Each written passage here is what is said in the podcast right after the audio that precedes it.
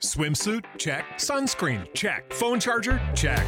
Don't forget to pack the 5 Hour Energy. It fits great in a pocket or carry on, and the alert feeling will help you arrive ready for anything. Now get 20% off when you use code 5HE Travel at 5hourenergy.com. Expires April 30th. One time use only, not valid with other discounts. Remember, visit 5hourenergy.com and use code 5HE Travel to save 20%. You are listening to the Archaeology Podcast Network. Ancient tools and burials, plants and seeds, Neanderthals. All these things we make no apology are the study of archaeology. Welcome to the Archaeology Fantasies Podcast, episode 20. I'm your host, Sarah, with my co host, Ken Feder. And today we're discussing the crystal skulls. What are they? Where'd they come from? Can they really heal my cat or project an image onto my wall? Stick around and find out, and get ready to think critically. Trials as one will call. No, we don't do dinosaurs. Digging in a trench, monuments. Welcome to the Archaeology Fantasies Podcast. I'm your host, Sarah, with my co host, Ken Feder. Hi, Sarah. How are you? It's hot here. Oh God, it's hot in Connecticut. It's hot and humid, and it's just absolutely miserable. But uh, you know, it's but and it's September. I mean, I can handle this in August, July and August. That makes sense. But September, we should be kind of rolling out of the rolling into fall, but not quite yet. Okay, so that's enough weather. We have a Yeah. really interesting topic to talk about today. And it's not the weather. No, but we should do something on the weather. I'm sure there's something to do with pseudo archaeology and the weather at some point. Well, we're, we're going to talk about crystal skulls today, and maybe the crystal skulls of doom are uh, maybe they're the ones screwing up the weather. I mean, you don't I bet. I bet I could find a claim linking the crystal skulls to the Just weather. to- well, you can find a claim linking them to just about anything. So. I can actually. I found some really nice articles on what the crystal skulls are capable of doing, um, as well as articles on what the crystal skulls cannot do. So That's, it's, it's awesome to know that at least they have limits. There are limits to the the horrible catastrophes that are possible when you're in the presence of the crystal skulls. So there's hope. There's hope for humanity. there is. So you you have written about the crystal skulls a little bit, and there Yeah, was also absolutely. a really nice article that was put out in 2008. Um, would you like to give us an introduction to what exactly the crystal skulls are? Yeah, and you know what? Like one of the things that I know that we've done a number of times, we've sort of sort of followed a similar pattern in a number of these shows, is by giving a little context from a broader archaeological perspective, um, and then gone into the actual artifact that we're talking about, whether it's the Newark Holy Stones or the the, the Coso spark plugs, and Well, in it this gives- case, it gives people a base to start from. Yeah, but but here's the deal. One of the things that that we're going to bring up again and again and again when we talk about the crystal skulls is the lack of any documentation. In other words, these artifacts cannot, not a single one of them, and there are supposed to be like 13 of them. Not a single one has any um, diagnostic archaeological documentation. None of them can we say it came from this site, from this excavation unit in this site, and from this stratigraphic level. We can't. And that's really incredibly important. Um, archaeologists listening to this podcast or people with only a passing familiarity with archaeology have to know that context and association are absolutely vital in doing archaeological field work. We are obsessive about recording where everything has been recovered, where it's from what from what level, from what two-dimensional horizontal location those individual objects were found, uh, where they were found, and the associations, what they were found next to, nearby, within, and so on.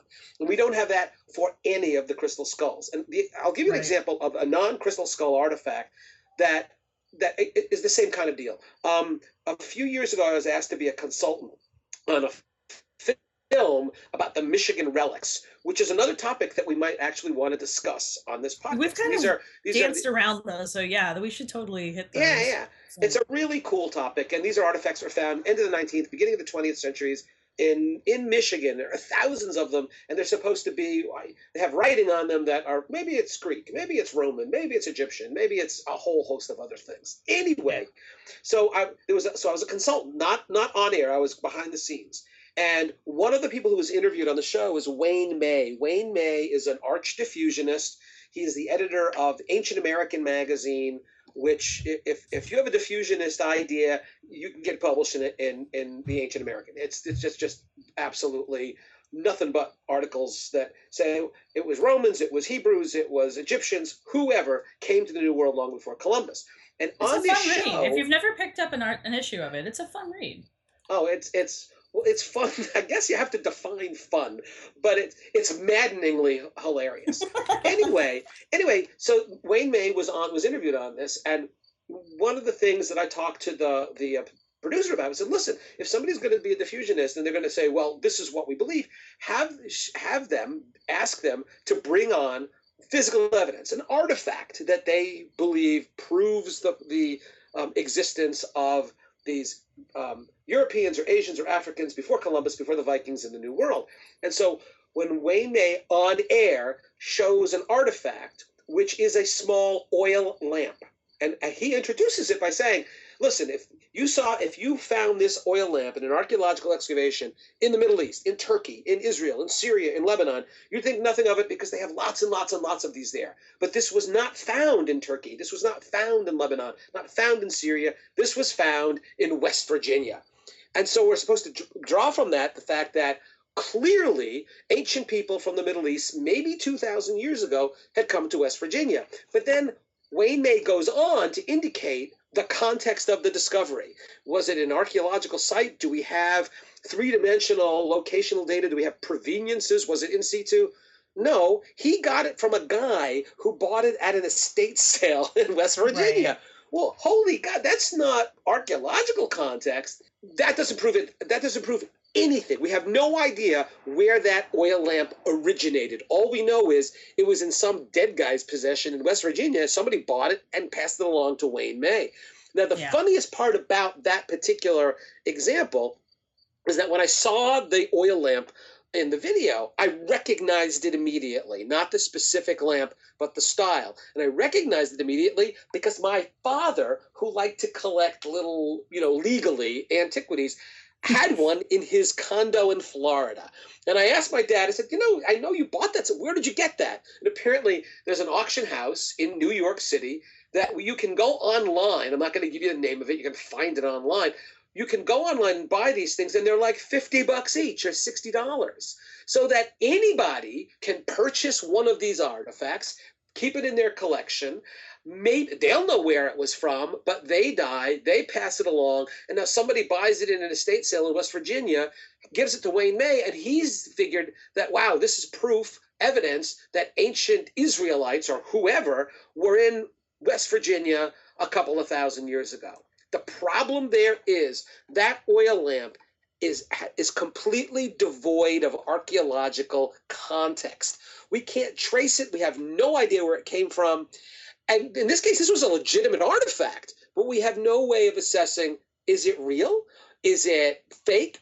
Or is it real, but it came from somewhere else entirely? I That is that's the lesson for this the crystal skulls. When we talk about them, we can talk about the, the modern analysis that's been done on these things to show that they're modern. But fundamentally, bottom line, we don't know where these things were actually from because we have no documentation for any of them. But in that Wayne May story, I mean, that's just so blatantly like who You're going to say dumb, weren't you? Were you going to say dumb, Sarah? Um, I'm trying. I'm one- trying to be. I- I'm trying not to use strong language like that. But yeah, It's, it's foolish. It's archaeologically foolish. Anybody yeah. I with mean, even for any somebody background. like Wayne May, I mean, even he should have been like, eh, maybe not this one. I mean, it's an interesting artifact, and it probably is a legitimate artifact. It's just not. It doesn't show what he expects it to show. Anybody Well, with a how could it? You found it in a garage sale. is essentially, essentially, exactly so. Yeah. I mean, that's Couple just years shows what ago- a good bargain shopper yeah. you are. I was going through, uh, you know, typically doing an archaeological survey, and a guy in his garage had a cigar box full of local spear points and arrowheads. And in the midst of all that, there was an Egyptian scarab. Now, listen, I was doing an archaeological survey in the Farmington Valley of northwestern central Connecticut. I really doubt that that scarab that ended up in his artifact box was found by somebody walking a plowed field in Simsbury or Avon or Canton, Connecticut. The odds are it was picked up at another garage sale or brought back from Egypt, thrown in a, in a box of cool stuff, cool artifacts. The problem there is that, you know, somebody dies, they, they pass it down to somebody else, and then oh, we don't have any any proveniences or context. We have a Right. box full of artifacts. We have no idea where it came from. Yeah, you have Which- a box full of leads us- artifacts and, an, and a dubious oral history. Yeah, there exactly, exactly. Um, which brings us perfectly. To, that's a perfect, I think, segue or introduction to the story of the crystal skulls. And here's the deal. I'll give the I'll give the basic background if you want, Sarah. Listen, um, and and really, they, they, they, these things show up. And that's the only word I can use. I can't say discovered. I can't say excavated. I can't say, you know, recovered archaeologically because we don't know any of those things. All I can say is they show up. And if somebody says, hey, look, I've got a crystal skull, beginning in the second half of the 19th century. All Mhm. together, um, I actually have seen photograph of all of them together, which which is weird because one of the myths about it is when you get all 13 together, that marks the end of the, the, the universe or something like that. And I got a photograph of all 13 of them together, and I missed that article in the newspaper about, well, the universe is going to end now. There are about 13 of them. They're variously sized. Um, they are, in each case, they are individual large crystals, and there's a, there's a wide range in size from a few inches across to, to you know, I think more than a foot across is the largest one, or several inches anyway. And each one is a single crystal that's been cut into the shape of what looks like a human skull. Most of them, I think, are the, the, the mandible and the and the cranium are one piece of crystal, but I believe in Yeah. at least one or, or two, the, the mandible, the lower jaw, is actually a separate carving so that they, they fit together. These things Well, have and been none of them, none of them look like actual skulls. They look like really artistic renditions of a human skull, kind of like yeah, a Cinco yeah. de Mayo, not Cinco de Mayo, but a Day of the Dead kind of Right. sugar skull look. Yeah, they're not photorealistic. But then again, I'm we're, I'm looking in my office right here, and somewhere or somewhere in the living room. Uh, when I was in the Yucatan, I went down this little. dirt- This is years ago. Went down this little dirt road and found a modern Maya wood carver. Cool, cool guy who was carving um, uh, replicas of Mayan glyphs you could buy for several hundred dollars. He had this gorgeous replica of the Palenque sarcophagus lid carved in wood. I didn't have the money or the space to, to bring that back home, but I bought a this beautiful skull glyph, and it's a human skull with like a lotus coming out of it. So it's a Maya death glyph.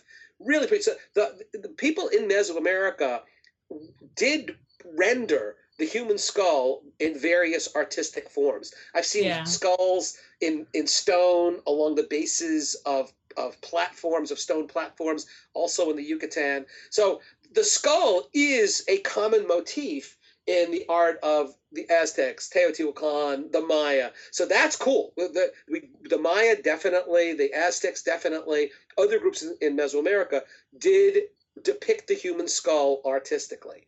Mhm. Um, whether, but in no archaeological excavation, not one. It's not like well maybe no none. No archaeological excavations in Mesoamerica has there been a crystal depiction, a, a single quartz crystal carved into a skull found at any and any legitimate archaeological site. We don't have. Nobody can go to a site report and find the documentation of the discovery of one of these skulls. All of these skulls, again, they just sort of show up, and in most cases, they're for sale, which isn't terribly surprising. Yeah. Well, according to uh, Dr. Walsh's article, and uh, Jane this is Jane MacLaren, MacLaren Walsh, yeah. MacLaren Great Walsh, yeah, article. she, yeah, she spent, and I'll, I'll put the link up in the show notes. But she spent a great deal of her time looking at the skulls and just studying them as a phenomenon, not necessarily artifacts. Right. Uh, Um, and what what I like about what she's done here, though, is she's broken them down into three distinct generations. And oh, right. Yeah, first yeah, gen- yeah. the first generation of these skulls actually started off with the finding of beads that were 1.5 inches or so around and were drilled. So they were obviously beads. To be used. Um, but Right. again, as you said, they just appeared out of nowhere. They're supposedly they were found in an excavation somewhere in Mexico, but nobody knows where or when or how. There's no rec- rec- uh, record of the excavation itself. Um, but and they were also found during the heyday of the the archaeological frauds. Uh, we've talked about this before. There was a whole era in the Victorian and the early Edwardian times where people were just manufacturing artifacts and just trying to throw them out there to see what sticks. Right. And and clearly these things and it's it, you know this for those of you listening this is not like Sarah's opinion or my opinion. We have very good documentation at least in the case of a few of these that somebody was out there marketing these things that they were Mhm. looking for big money for these amazing artifacts found in Mesoamerica because there was a market for things like that.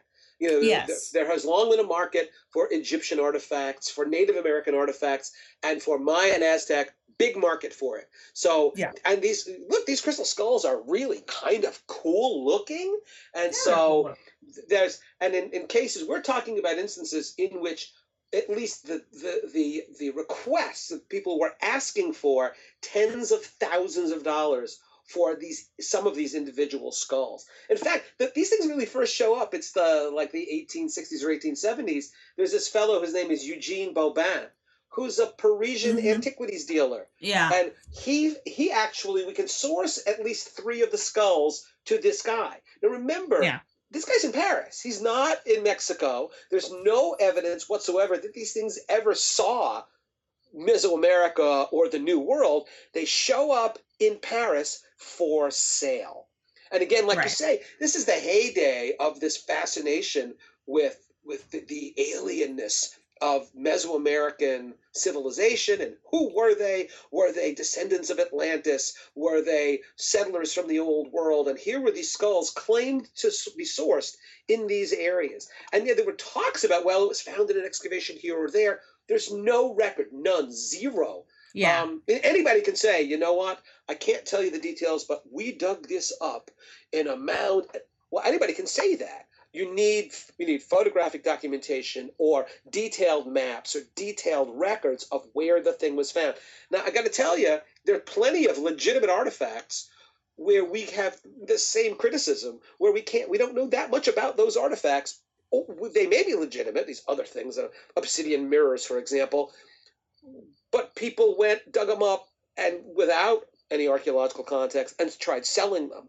So Mhm. that's that's a similar problem to lots of artifacts that turn out to be the real deal, or that appear to be the real deal because we don't have any documentation. But in the case of the crystal skulls, it's it's more than the fact. I mean, we, we start with the fact that look, we don't have any documentation. We have none from those original skulls. Of course, the those ended up at the Musée de l'Homme in Paris. It used to be called the Trocadero Museum, I guess. And there's a and one of them at least ended up in the British Museum. yes. Um, but here's the cool thing. So you're an archaeologist. Let's say Sarah and I are really skeptical about these things being legit. All right, how do we analyze? We don't have any context, but that that characterizes some legitimate artifacts. How do we today, using modern technology, actually assess the what the the reality of these things? Well, one way of doing it was is we have good good ways of analyzing the source of rocks. Um, I think I mentioned before in, on this podcast that when I was an undergraduate, we were doing neutron activation of turquoise in the American Southwest and West Mexico. Yes, you've and we're able to that, trace yeah. this stuff. Yeah. Um, when the crystals in the crystal skulls, just the raw material, when those have been analyzed, none of them are sourced to Mesoamerica. The sources are Madagascar and Brazil. So you start with a kind of insurmountable challenge, which is well, if these are legit, how the hell do the ancient Mesoamericans get crystals from Madagascar? That's kind of far away, and no evidence ever that there was contact between Madagascar and Mesoamerica. Now, Brazil's a lot closer, it's South America, but once again, there's not a single trace of evidence that in antiquity there was contact between the people living in the Yucatan, in Belize, Honduras, in Mexico itself, and the people of Brazil. So we start with clearly, it seems to me, these crystals were were were chosen to be made into skulls, not because they were local to Mesoamerica, but because they were really cool looking crystals. And whoever made these things had no idea that at some point in the future, archaeologists and geologists would be able to trace the actual source and that that tracing would show pretty conclusively that they were not legitimate artifacts traceable to Mesoamerica.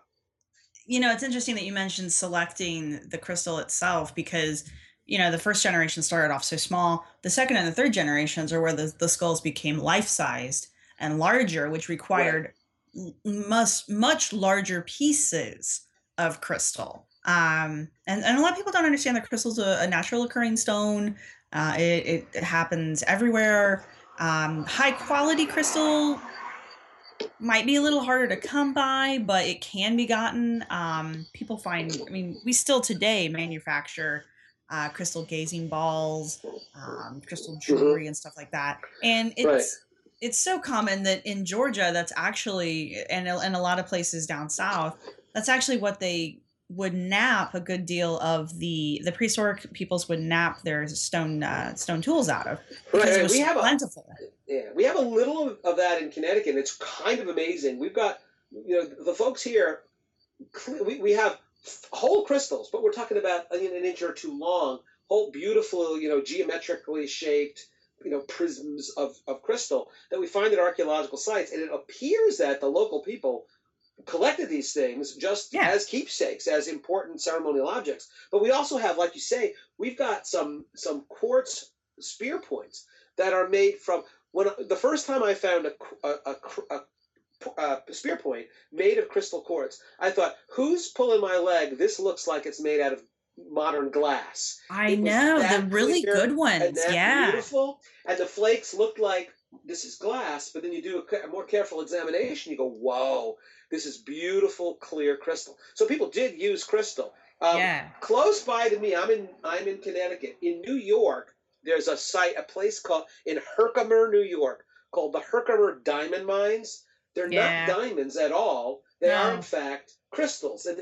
it's kind of a touristy place now. And you can, you know, for a few bucks, they let you, um, you know, pan for crystals or or dig for crystals. We're going to talk more about the Herkimer crystals because they actually have an interesting role in the whole crystal skull thing. But we'll we'll save that to, for later on. Uh, yeah, hang on to that thought because yeah, we bet. need to go to break real quick. Okay. And when we come back, we'll uh, we'll keep talking about uh, the third generation of crystal skulls, which have some unique properties.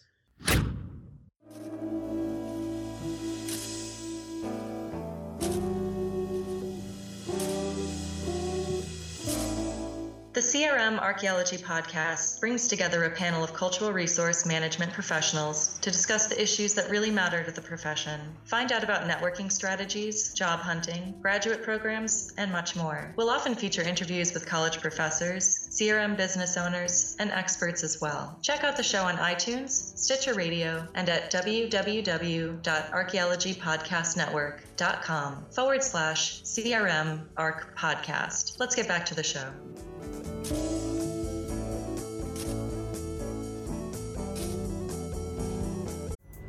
Pulling up to Mickey D's just for drinks?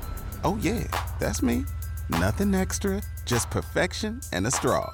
Coming in hot for the coldest cups on the block. Because there are drinks, then there are drinks from McDonald's. Mix things up with any size lemonade or sweet tea for $1.49. Perfect with our classic fries. Price and participation may vary, cannot be combined with any other offer. Ba da ba ba ba. Swimsuit? Check. Sunscreen? Check. Phone charger? Check. Don't forget to pack the 5 Hour Energy. It fits great in a pocket or carry on, and the alert feeling will help you arrive ready for anything. Now get 20% off when you use code 5HE Travel at 5hourenergy.com. Expires April 30th. One time use only, not valid with other discounts. Remember, visit 5hourenergy.com and use code 5HE Travel to save 20%.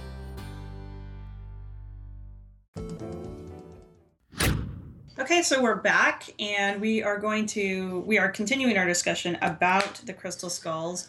Do you want to talk about the Herkimer diamonds now, or you want to talk about it at the end? No, let's talk, let's talk about that a little bit later on. So, so so far we've talked about the skulls that appear again, not excavated, no evidence of that, but that should well, appear, appear, on the they, on the antiquities market in like 1870 or thereabouts. and that can be traceable to this this Parisian antiquities dealer Eugene Boban, who So- was he was he was all about selling stuff. Yeah, and so the crystal skulls could make some money.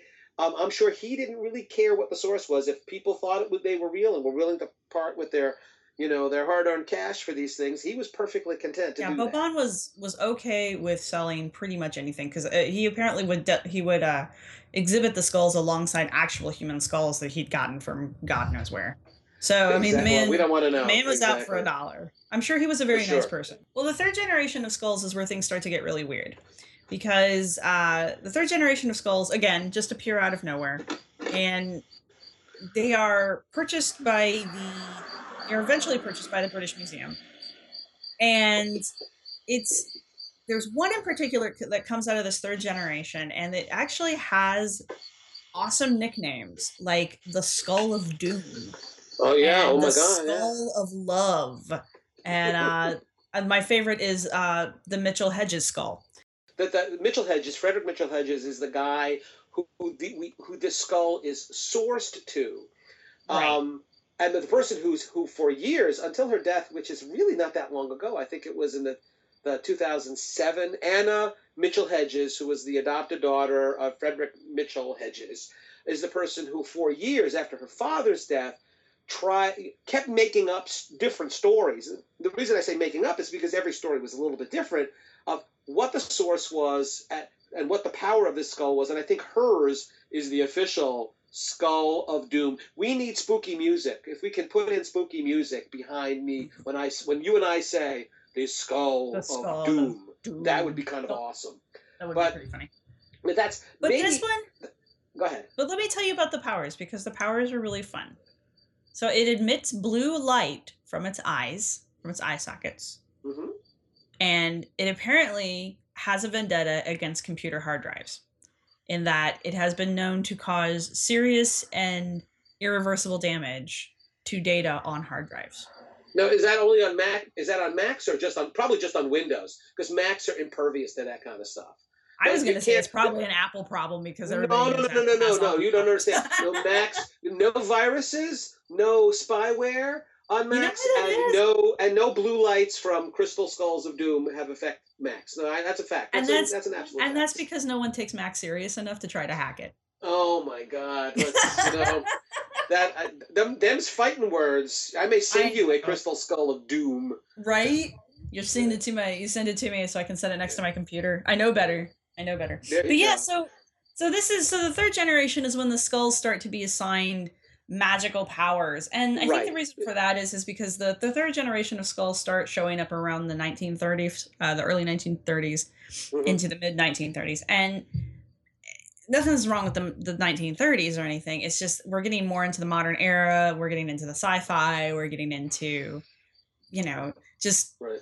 a lot more fiction and a lot more just in general fun stuff out there and a lot more media is available as well so it's easier to get stories across to people and it's no longer just telegram and newspaper i mean there's there's other ways to tell people weird stories about things Yeah, and you understand that the, early on, those first couple of generations of skulls, it was enough merely to say these are incredibly cool artifacts. They're from Mesoamerica. That that that itself gave these things monetary value. right But in the you know in the 1920s and 1930s now to say these things are valuable because they're Maya and Aztec, yeah, that's something. But to then say there are paranormal qualities or aspects of these things, that increases the value of these things. Certainly the interest in them and the value goes up exponentially. Because now it's not just these are cool ancient artifacts, don't they look interesting? They're death symbols, that's cool. But now they actually are dangerous. They actually Right. can hurt people. Um, right they're like Anna- they have Anna- a, a yeah. history behind them Anna Mitchell Hedges.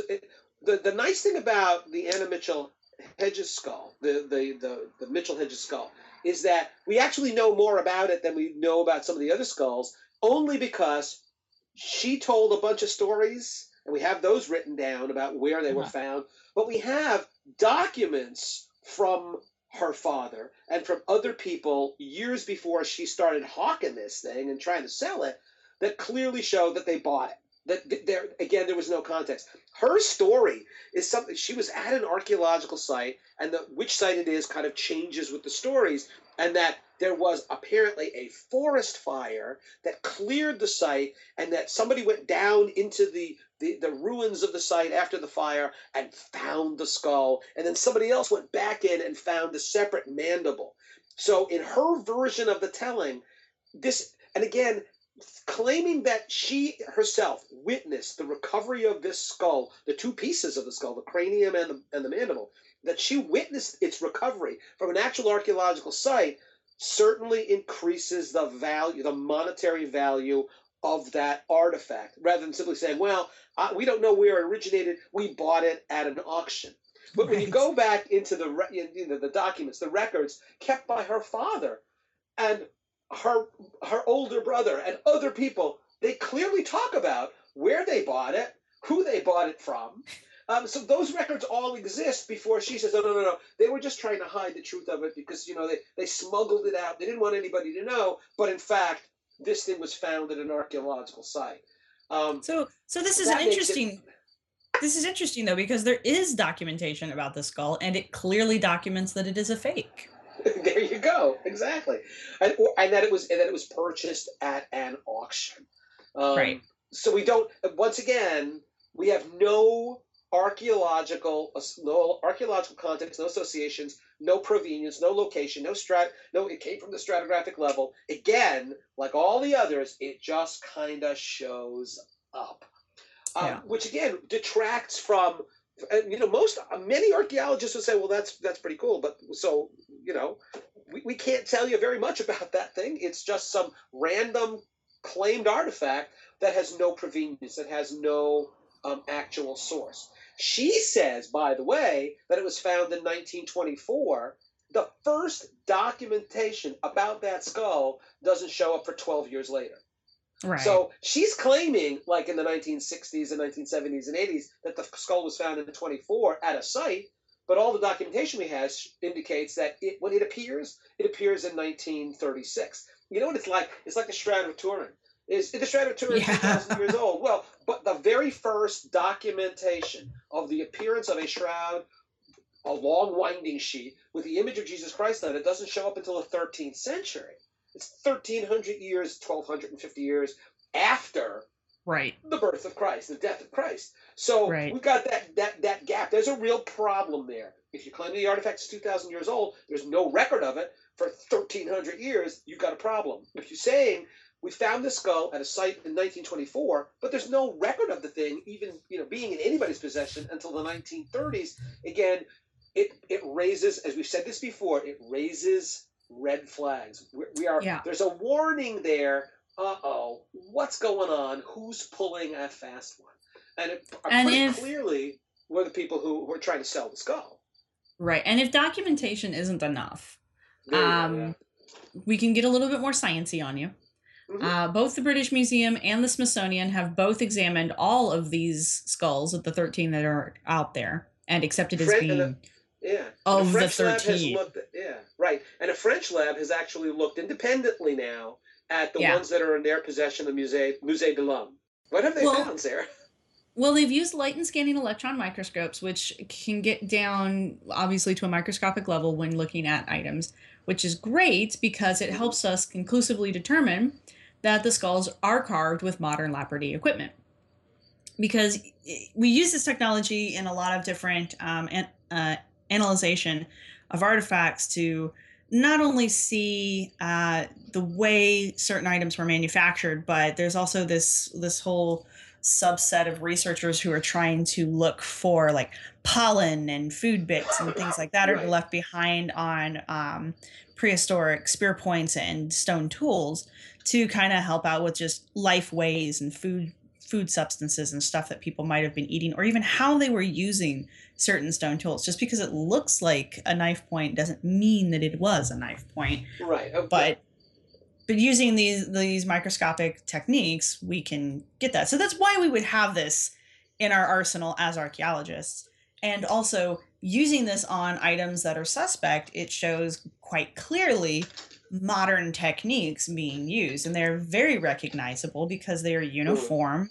And I mean it's it's uniform, it's not choppy. That's how you get those nice, shiny, smooth skulls is using all these modern Lapidary techniques.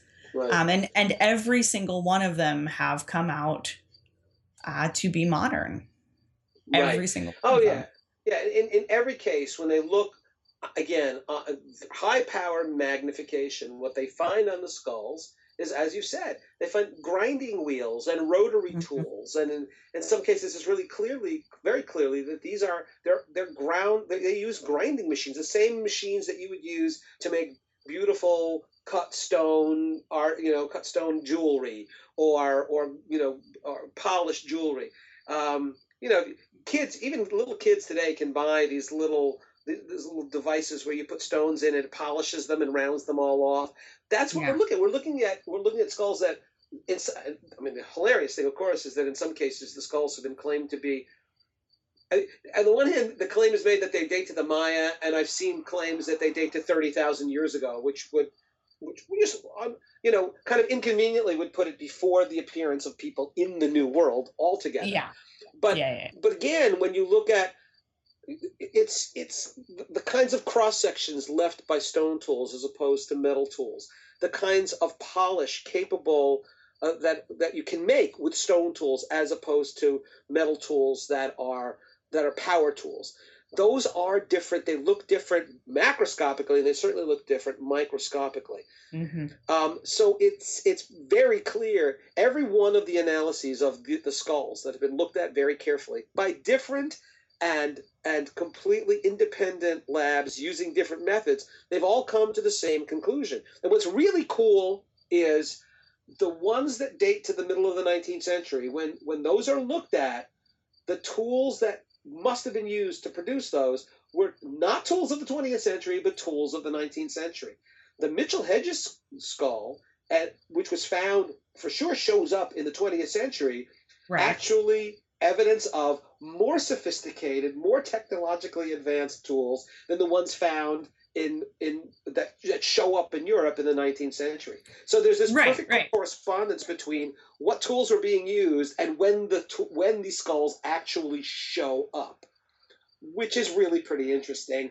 But and, Right. and it's pretty obvious what's what's what's at heart what's what's going what's at the heart of this is that the skulls are being manufactured in the 19th century and the 20th century, and clearly the tools being used to produce them are the tools that what the people had at their disposal, differently to different tools in the 19th versus the 20th century. Which is yeah, either which- way you either way you look at it though i mean i'm saying i'm not saying the skulls are real in any way shape or form however they are incredibly beautiful and it does take quite a bit of skill to carve crystal to this level um, not using a machine and lasers um, which i think is Mhm. how they do a lot of it today um, right. But I mean, if you're looking at somebody, the person who made these had a fair amount of skill to make these. So, if nothing else, these are beautiful works of art. Right. The, well, you know, the original set of skulls, the skulls that show up in the 19th century, it's hard to trace them. We don't know exactly where they show up, but they show up, they first show up as being sold in auctions that are in places that are not terribly far away from the very well established um, stone workers of Germany. People, Yeah. these are these are inc- incredibly accomplished um, lapidarists. Is that the word?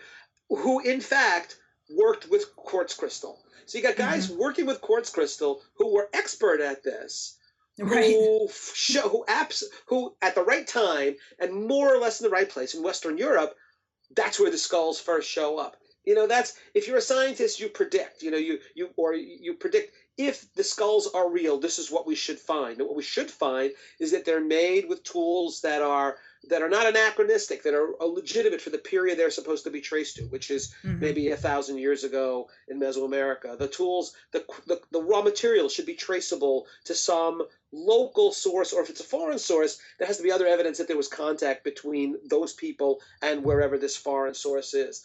Um, that's if it's legit. If it's not legit, you start thinking, well, the tools should be being used to produce them are anachronistic. They show up. They don't. They're they're they don't show up in a context that indicates they date to the right period. And you know, if they're fake, you, you figure there's got to be people at the, in that period in the area where they're found who are accomplished at producing these kinds of artifacts. Every one of those predictions is borne out. Yeah. So when you put it all together, you apply Occam's razor. You know what's the you know the don't multiply the entities needed to to, to explain something. Right. You, you come to the conclusion that unless there's some absurd alternate explanation which we don't see, it's pretty clear that these things are fakes and that a bunch of them, the early ones especially, were produced someplace in this you know Central Europe and they were they were produced because of an interest in these things, interest in, in Native American artifacts, especially artifacts from the Maya, the Aztecs. Um, well, Ken, and they were, I'm here to tell you. I am here to tell you that there is a reasonable explanation that you and I overlook because we are closed-minded mainstream archaeologists. And Well, yeah, that is that these are the mineralized skulls of Atlanteans and ancient aliens. Ancient I want- alien here's what- Here's I want you to listen. You're rocking my world now, Sarah. I want you to pro- I want you to swear to me right now you're making that up and you didn't read this shit on some internet site. I I have it on good authority oh my through the many through the many blogs that I have Uh-huh. perused on the internet, which can never be wrong. Well, that yes. these skulls not only are the mineralized remains of our ancient benefactors, but that the skulls themselves are uh, capable of healing. Uh, they're capable of expanding our individual psychic abilities, and they act as a type of computer. And they're able to record energy and vibrations that record that occur around them, and then play them back at a later time pictorially. I'm going to guess they project them out of their eye sockets onto the wall. Oh, like a computer projector or, or wow. Yeah, like a like a like a prehistoric 3D projector for all those 3D images that they were producing back in the Now, prehistoric. They wouldn't by any chance be showing Indiana Jones and the Skulls of Doom or whatever the hell the Indian. The Uh, it was Indiana movie. Jones and the Crystal Skulls, and thank you. There that you was go. a very good movie. All you people are Oh, gonna hate. you- I'm sorry, that sucked, but whatever. The first one was a Good. movie. After that, I'm tired. it's tedious. It's tedious. Plus, But yeah. what? Whatever. It was Kingdom of the Crystal Skulls. So there, it was still a good oh, movie. all right. Hey, listen. Thank If if an Indiana Jones movie doesn't end with Nazis melting faces, I'm not really all that interested. just when you compare Kingdom of the Crystal Skulls to uh, Temple of Doom, where we're pulling people's hearts out of their chests while chanting Kaliman and dropping them into a volcano, and yet no one seems to be sweating from the heat of said volcano. They're both that- just as could- ridiculous. Sarah, that It's just happen. one of them didn't have Shia LaBeouf in them. Yeah. Sheila. Oh well, you can keep him, but whatever. Exactly. Yeah, we could have done without him, but, But and who knew that Indi- that who knew that Indiana Jones's father is is 007? I mean, that's that was a revelation, right? I, I will say that was the best of the of the uh, the Yeah, that was Advent pretty cool. trilogy. That's That, that cool. was the best movie out of the trilogy. But I mean, Um, listen, anybody can say anything on the internet, and those, you know, I, I would think that the majority of people, even people who who think maybe there's something to the crystal skulls, recognize that those kinds of claims are, on the face of it, absurd. You know what? What is it? What does any of that even mean? When we have clearly these are rocks, these are crystals, this is a mineral, these are things that we can analyze, and that none of this other stuff that are being claimed has ever manifested itself while these things are being investigated or analyzed. You know, it's just sort of great story. Um, I got one about Santa Claus and the and the Tooth Fairy and the Easter Bunny for you as well. But how about let's look at something a little bit less kind of loopy and look at again, even if you claim these things are legit, there are ways of assessing that scientifically. And well, you know, some of these other claims that, that abound on the internet are at their heart they're not scientific because they're not testable. Well, and we will discuss the testability of internet claims uh, when we come back from our last break, and maybe we'll even get to the Herkimer diamonds. So Oh, we got to, yeah, absolutely.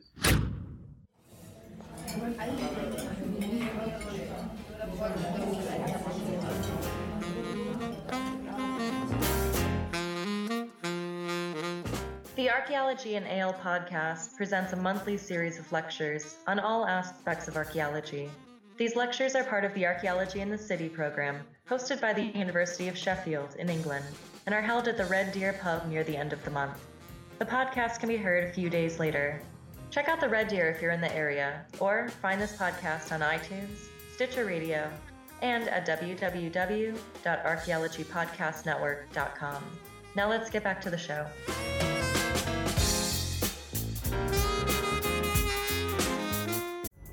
Pulling up to Mickey D's just for drinks? Oh, yeah, that's me. Nothing extra, just perfection and a straw. Coming in hot for the coldest cups on the block. Because there are drinks, then there are drinks from McDonald's. Mix things up with any size lemonade or sweet tea for $1.49. Perfect with our classic fries. Price and participation may vary, cannot be combined with any other offer. Ba da ba ba ba. Swimsuit? Check. Sunscreen? Check. Phone charger? Check. Don't forget to pack the 5 Hour Energy. It fits great in a pocket or carry on, and the alert feeling will help you arrive ready for anything. Now get 20% off when you use code 5HE Travel at 5hourenergy.com. Expires April 30th. One time use only, not valid with other discounts. Remember, visit 5hourenergy.com and use code 5HE Travel to save 20%.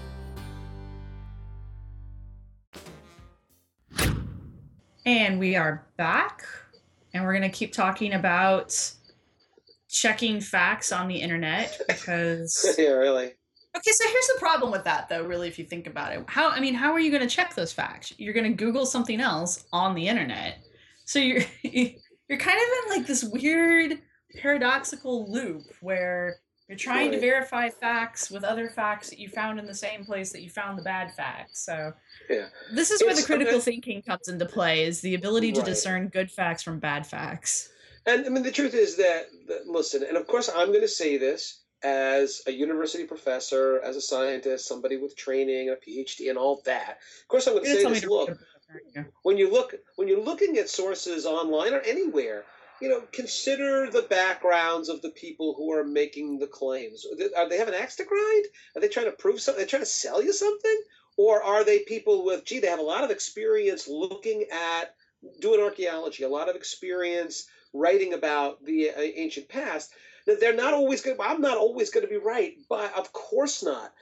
But maybe the you know your your odds are better of finding somebody who knows what they're talking about if they have a track record, and that track record is verified by other people in their discipline.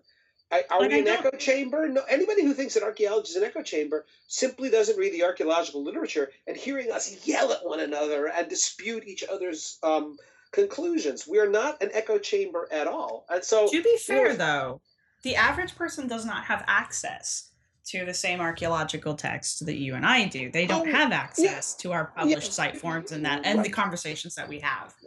So, But but but the Smithsonian has a website, and the Yes. Smithsonian has one of the crystal skulls, and the British Museum has a website, and you know the websites that are put up by established museums, by universities.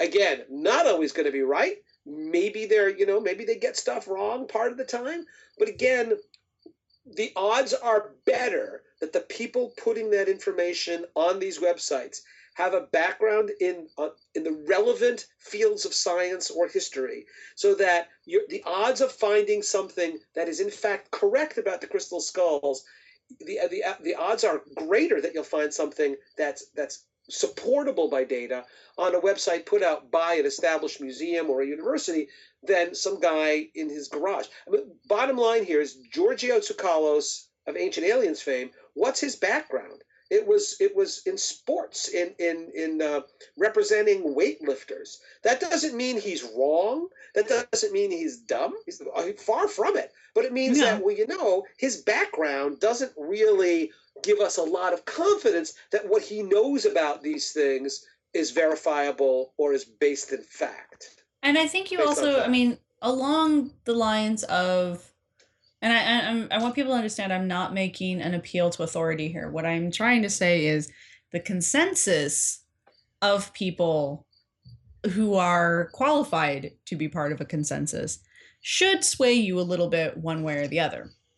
But the part of the problem that we're running into here with people who believe in the power of the crystal skulls and believe in the stories of Atlantis and aliens coming down and then mineralizing the remains into these crystal skulls, they don't, it doesn't matter to them that you have a degree or that the Smithsonian is a is an institution of, of higher learning. Those things actually play against us. Oh, sure. Because yeah. they don't trust, like I called this earlier, they don't trust us mainstream archaeologists. They don't they think we're closed-minded. They think that Mhm. we have an agenda. They think that we're trying to uphold some kind of great conspiracy.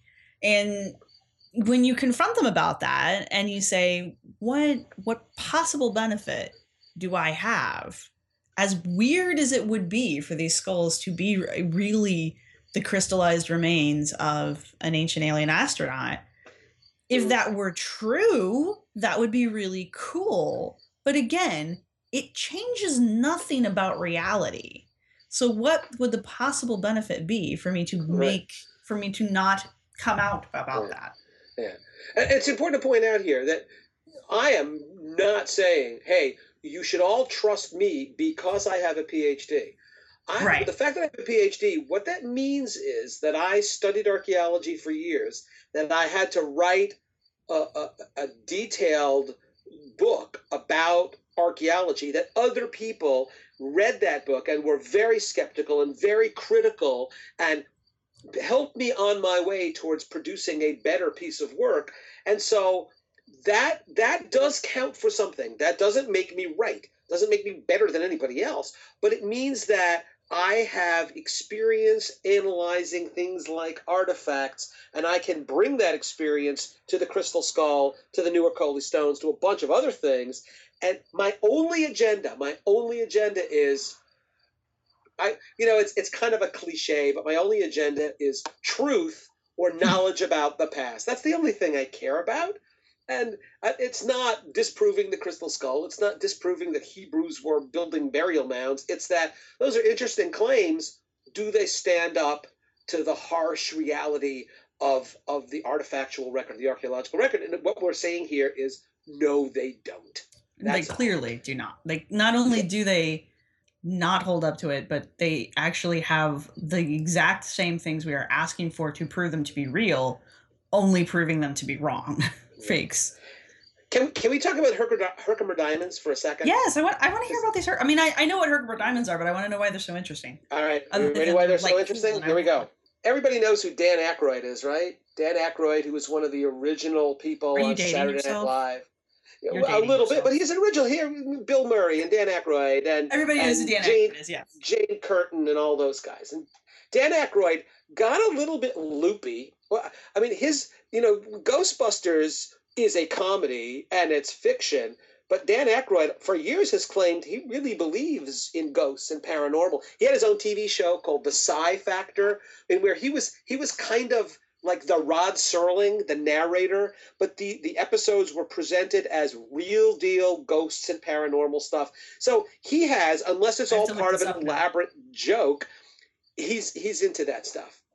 Dan Aykroyd has a company that produces, are you ready? Vodka that comes in a glass skull bottle. And That's Dan it, Aykroyd's company. He calls it Crystal Skull Vodka. Um, Yes. what we, what we've got to do is there's a wonderful. I, I think My God, I I've love. I don't like to drink it, but I love those bottles. Like you would not believe. Well, I want he- one badly. There was there there until fairly recently there was a YouTube video where Dan dressed up in a suit is is a is a shill for Crystal Skull vodka and talks about this the mystical crystal skulls and how they based this the bottle on the crystal skulls because of this kind of mysticism. Where the Herkimer diamonds come in is that the, the claim is made, and I have no reason to dispute the claim, that the water they use for the vodka is incredibly special because it's filtered through Herkimer diamonds. So Oh, that somehow, ridiculous. somehow the crystals make the water extra powerful or pure or clear or something, and that that, that makes that vodka like the best vodka. And I, I am not a drinker, man. I don't drink. I've heard from people who say, well, it's a cool bottle. you know, it's not like the best quality vodka, but that's the claim is made. And again, if, if I, you can look for it yourself, Sarah, I'll look for it on YouTube. Oh no, I where- I've seen the skulls. I I've seen Yeah. them and I want one. But no, I'm talking about the video where Oh, the video, the, yeah. extended commercial, the oh, extended yeah. form commercial for the vodka, where Dan Aykroyd presents himself as the representative of the company, and they talk about filtering. And again, these Herkimer diamonds are not diamonds at all; they are quartz crystals, and quartz crystals are cool, but there's nothing particularly special about them. There's a lot of there are a lot of quartz crystals in the world, and I, I am not a chemist. You would need a chemist to explain why filtering water through little quartz crystals would have any effect or impact on the water at all. Because unless the I have no idea, but I found the commercial. microscopic. Yeah, I mean it's so if you would put that up online, it's hilarious and wonderful. Dan Aykroyd, I'm never sure with him if he's really sharing what he believes or if there's a, a if it's a parody after all. But uh, you know, he puts on that kind of fake Dan Aykroyd off the voice of authority. Um, and they, it makes definite they make a specific and explicit correlation between the skull bottle that they use their vodka and the very powerful mystical crystal skulls of uh, the aztecs and the maya so, so, you yeah, just blew my out mind because. I did not know that he owned Crystal Skull vodka. Uh, does he I'm, is he own it an owner part owner or just the representative but he's he's the face of crystal skull vodka Well, somebody I has have- to be. the rest of them are just skulls. here's the deal i really want one of those bottles but i was i'm too cheap to go out and buy one and pour the vodka down the drain and just keep the They bottle, are 'cause I think expensive. I, I think so. Yeah, I think that like we're talking like three figures, or I think. So uh, if you go out and buy the Crystal Skull vodka, um, don't throw the bottles away because those uh, they look pretty damn cool. You know what you can get though for relatively cheap, since we're talking about vodka. Crystal Skull has, well, I mean, we're here. We may as well stay here for a minute. Uh, Yeah. Crystal Skull has started making those little like two shot bottles now. You know, they Oh, you really? can buy the little sample bottles behind the counters. They're like little two hitters. And they are They make- skulls, huh? Yes, they make them, and they are little tiny, little tiny crystal skulls. So they're There you go. adorable. Hey, It's like you could have your whole collection of little baby skulls. here's the wouldn't be deal, creepy in any way. Yeah. It all comes back to the same issue: money, right? Yeah. These skulls were manufactured beginning in the 19th century as as things to sell, as things that people thought, well, that's really cool, that's interesting, we will buy them for a lot of money. And now it just all comes back to why would you pay extra money for vodka? I don't know if it's good vodka, bad vodka, I don't care, right? It's just kind of potatoes gone bad as far as I'm concerned. Why why would you pay extra? Because it's in a cool skull. So it's all about commerce, it's all about marketing, it's all about making a buck. And Well, and it always has been. and it always has been. So, and you know, we've seen that theme again and again and again in these podcasts. And ultimately, from the Cardiff Giant to Crystal Skull Vodka, it's all about can we make something that people think is really old, really mysterious, and can we make a buck do it? Can we make a buck by selling tickets so people can come and look at the Cardiff Giant? Can we make a buck by making crystal skulls that people will pay lots and lots of money for to put in museums? Can we make a buck by making vodka and telling people, wow, we filter it through diamonds and it's in a, a mystical skull shape. It's all about it's all about the Benjamins in the end, isn't it? so have we have we talked this to death? Is that so we're Yeah, hitting think on that- here? Yeah, I think that, that now it's time for us each independently, Sarah, in our own homes, to go get a go get some vodka, and drink a whole bunch of vodka, and until we puke or until we fall asleep. Um, I think if yeah, we watch a, bu- I think if we drink a bunch of vodka and then watch Indiana Jones and the Kin- Kingdom of the Crystal Skulls, you will see why it is such a wonderful movie. Yeah, but I do, I do, I truly recommend um, everybody to go on the website, and Sarah will put up the link to the YouTube commercial, and just take a look at it because it's a lot of fun. Um, I mean, it's it's bizarre because maybe they're serious about it, but it is a lot of fun to watch. He is a comedian. modern, yeah, but you, you have to, to watch a modern exploitation of an archaeological fake by leaving the the, the watcher with a, the question of well maybe there's something legitimate about this. But but, but it's weird. it, it is really weird. On the one hand you got it's the skull of doom. Do you want to drink anything out of the skull of doom? That doesn't sound Yeah. really appetizing to me but maybe that's your thing. So go go watch the commercial um, read the, the the Jane MacLaren Walsh article Yes. was, that in the Smithsonian magazine? I thought there was one in Archaeology magazine as well. There, it's a wonderful, It's, wonderful. it's out of the Archaeology articles. Museum or Archaeology magazine. Archaeology magazine. It's a great article. She did an amazing job. Um, and you know, that's look at her article for how a scientist approaches a claim, no matter what the level of that claim is. Even if you can think it's a silly claim, you can think it's a legitimate claim, makes no difference. This is how we test something. And she did just an absolutely exemplary job. It's a wonderful article. You know, read that, listen to our podcast, and and watch the video, and go buy yourself a a, a magnum of crystal skull vodka, and and that's all you that's all you need. That's all she wrote. All right. Well, thank you, Ken. Absolutely, Sarah. And let's hope the next time we, we, we film what we film, we record one of these things, it's not the temperature of Venus in my um, office here. Right. No, seriously, it needs to cool off some. It's supposed to be autumn. Go away. Go away, summer. Right. So talk to you soon, Sarah. Thumbs Talk up. to you Another too, Ken. great episode. Talk soon. Roundhouses and Romans, human. Thanks for listening. We hope you've enjoyed it. Our music was provided by Archeosuit Productions. If you like what you've heard, please subscribe and rate us on iTunes or Stitcher and share us wherever you use social media. You can contact us with your questions, comments, or angry email at archyfantasies at gmail.com. You can follow the podcast at www.archaeologypodcastnetwork.com slash archyfantasies. You can follow the blog at www.archyfantasies.com and get updates on Tumblr and Twitter at ArchyFantasies. You can also look for us on Facebook. If you're looking for the show notes for this episode, go to the podcast website at www.archaeologypodcastnetwork.com slash archyfantasies. Thanks again for listening.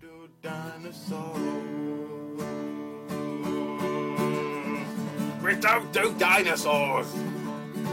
See? This has been a presentation of the Archaeology Podcast Network. Visit us on the web for show notes and other podcasts at www.archaeologypodcastnetwork.com. Contact us at chris at archaeologypodcastnetwork.com. Pulling up to Mickey D's just for drinks? Oh, yeah, that's me. Nothing extra, just perfection and a straw. Coming in hot for the coldest cups on the block. Because there are drinks, then there are drinks from McDonald's. Mix things up with any size lemonade or sweet tea for $1.49. Perfect with our classic fries. Price and participation may vary, cannot be combined with any other offer. Ba da ba ba ba. Swimsuit? Check. Sunscreen? Check. Phone charger? Check. Don't forget to pack the 5 Hour Energy. It fits great in a pocket or carry on, and the alert feeling will help you arrive ready for anything. Now get 20% off when you use code 5HE Travel at 5hourenergy.com. Expires April 30th. One time use only, not valid with other discounts. Remember, visit 5hourenergy.com and use code 5HE Travel to save 20%.